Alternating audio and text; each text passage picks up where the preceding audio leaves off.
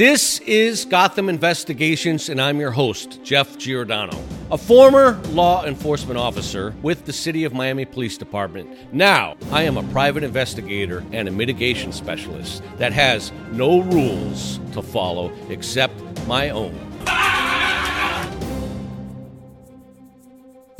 We are going to take you through a journey providing you with investigative strategies and outcomes on some of our most high profile cases.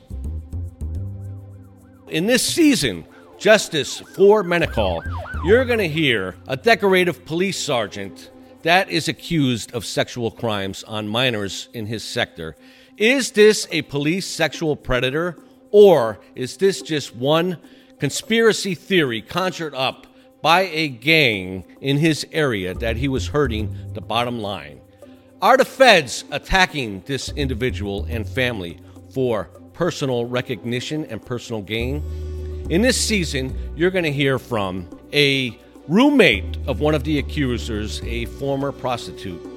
They learned that after posting my picture, once with makeup and once without makeup, the guys didn't care. A businesswoman who appeared in Forbes magazine and belongs to several women's organizations involving human trafficking. Every woman is been at some point violated, touched without permission. A defense attorney that handles several cases in the federal system.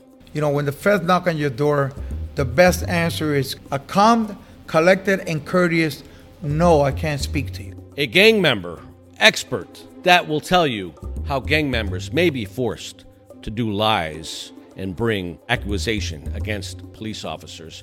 We have a lot of gangs in Florida. We have a lot of gangs in Dade County and Broward and uh, in Monroe. If you're not part of that world, it's sometimes difficult to identify them. A former correctional officer, what will this sergeant face if he is put behind bars being a police officer?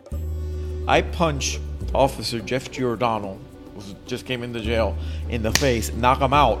I'm gonna get a lot of cred within the inmate population, right? I just I just sparked, you know, a PO.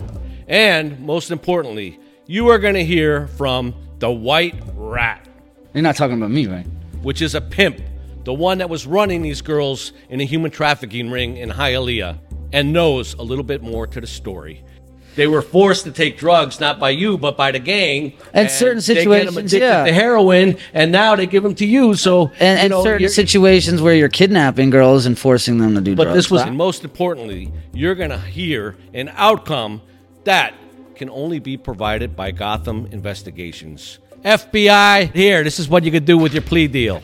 Stay tuned. You're going to enjoy this season.